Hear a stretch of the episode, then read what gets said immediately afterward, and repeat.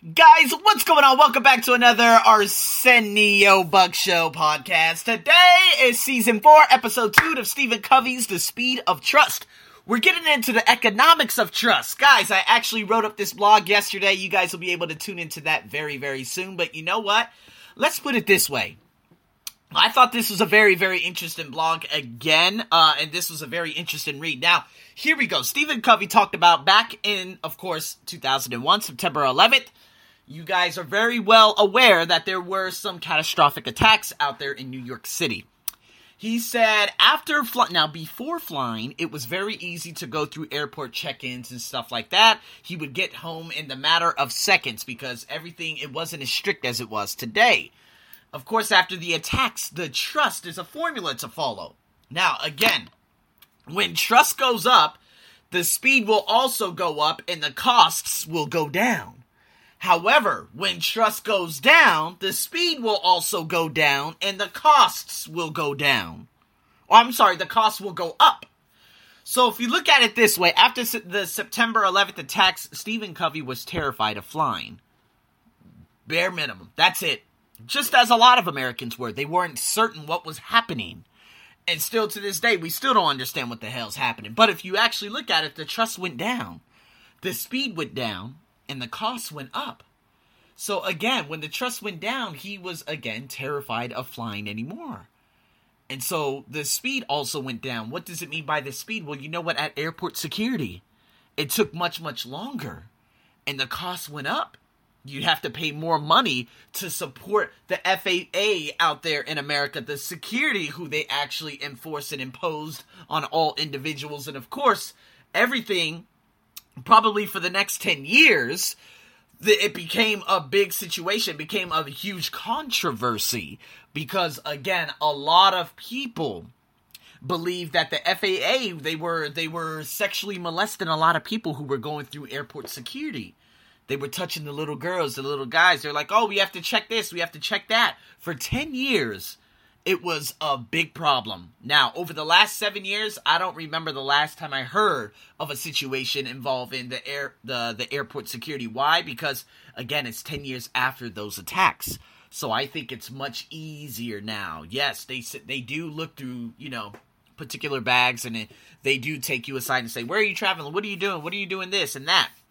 So if we look at it, if uh flying out of Middle Eastern countries, again, high zones or red zones, I guess you could say, it's much more difficult, especially because Stephen and other people, they would have to ri- arrive at the airport four hours before their scheduled departure. So the trust is super low. The trust with him is extremely low. So, why? Again, because if you fly out of these zones, you have to go through a multitude of check-ins. He said there was one time they had to check his bag four times. He had to go through security four times. He got four pat downs. He got this. He got that. And was this? And this was literally probably like fifteen or who knows x amount of years ago. Right now, if you guys know of the the flight that went from Dubai to New York City, and then all the ambulance they were on the tarmac out there at JFK Airport or LaGuardia, which one, whichever one it was. The people they had to go through a rigorous amount of different things to figure out oh why were there 100 sick people on board? But there was a specific blogger on that flight who said going through the security measures was impossible out there in Dubai airport. Again for checks for this for that. These are high risk zones.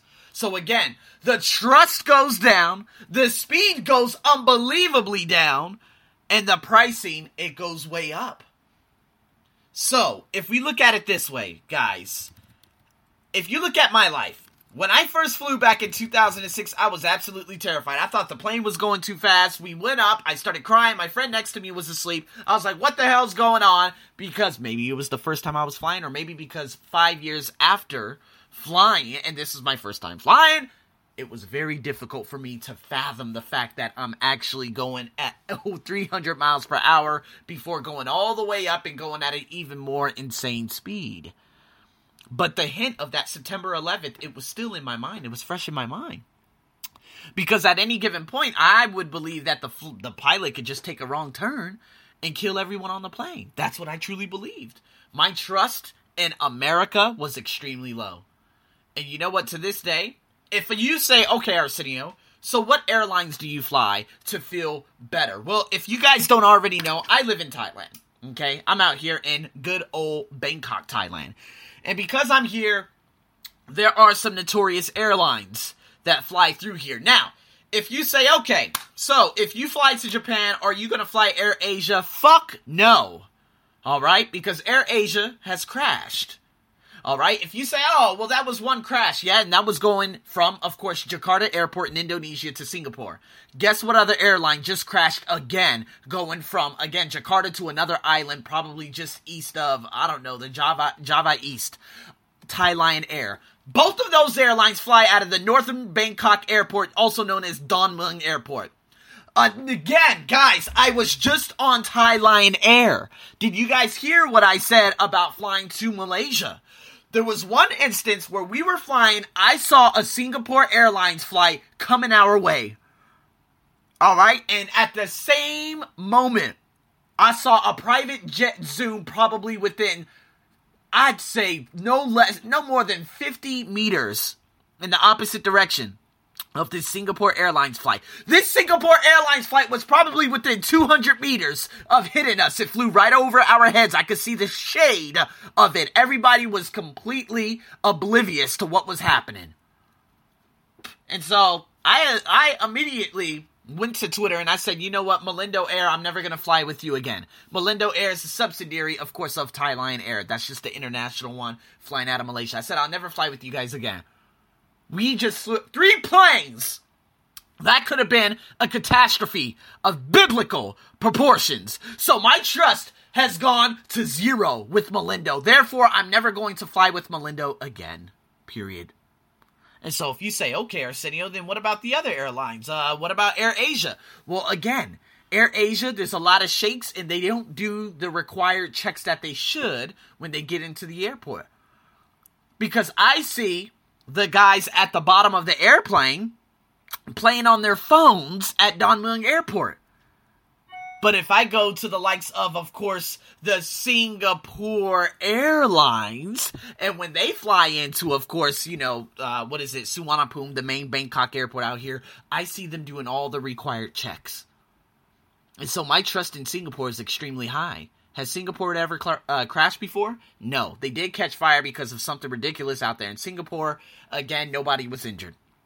And these are some one in a million types of flights. All right. Now, has Emirates crashed? They crashed at Dubai Airport one time. Nobody was killed except one firefighter. Uh, if we look at Cathay Pacific, have they ever crashed? No. If we look at Japan Airlines, have they ever crashed? Once. That was back in the 1980s. That's when aviation was an absolute dog hell. Okay? Has uh, ANA ever crashed? No. So, my trust in five star airlines, am I willing to pay an extra one to two hundred dollars to fly on a five star airline? Absolutely, because my trust in them is very, very high. Yes, the pricing is very high, but the speed is also very high.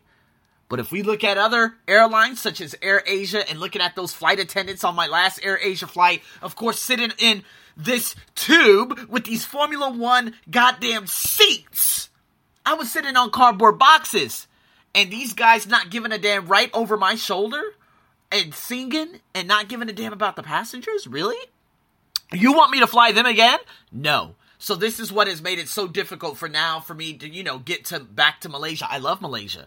But I'll never fly Malaysia Airlines because they were three hours late. And of course, my trust in them is extremely low because within a one year period, one plane disappeared. We still don't know what happened. Well, again, people do probably know what happened, but I won't even get into discussion with that on this podcast. And another one got blown out of the air by the Russians. Do you think I'm going to fly with them? No, absolutely not. And so now I'm like, okay, you know what? I know where my trust is. I know where my trust isn't. I know what I'm going to do now, and I know what I'm not going to do anymore. This is how you can differentiate from this is these are the economics of trust, people. You could go through a lot of things in your life, whereas you do not use specific things anymore because your trust is low. Go ahead. And you know what? Look at what, of course, the cost is, the speed is. So this is how you can now again evaluate. Ooh, you know what? That is a great thing. You know what? I had a problem on this train. I'm not going to take it anymore. Yeah, because your trust is low. Oh, Arsenio, there's another instance where, you know, I was taking, let's say, uh, what is it, a taxi in Thailand. But you know what? The taxi ended up going in circles! And you know what? Because they went in circles, now my trust for taxis have gone down. Now I only take Grab Taxi. Yep, you absolutely know it. This is Thailand. Malaysia is much worse with taxis. The Philippines, Indonesia. You get it? You get the drift. The trust goes down, the speed goes extremely down, and the cost goes unbelievably high. Why? Because they're trying to rip off the foreigners. Now you guys understand. You can see what the economics of trust is. So I want you to write it down. Write down and just become aware of what the economics of trust is on your and through your, I guess, vision. Because you're going to be able to probably write down five stories where that trust went down, the speed went down, and the cost went up. And when it does, can you rebuild that? Guess that's what I'll get into in the next podcast. So, guys, with that being said, thanks for tuning in. Oh, there are some really, really good ones coming up. But tomorrow morning, I got a podcast with Selena Celeste coming up. The following weekend, I got a podcast interviewee coming on in terms of fitness. So, guys, stay tuned for that. And again, this one is going to be coming up on that Monday morning along with crypto. I promise I will be getting back into that on Tuesday and Thursday. So, guys, stay tuned for that. And as always, I'm your host, Arsenio. Share it. Please share it. If you shared it, thank you so much. If you have any questions, you know how to get in contact with me. Over and out.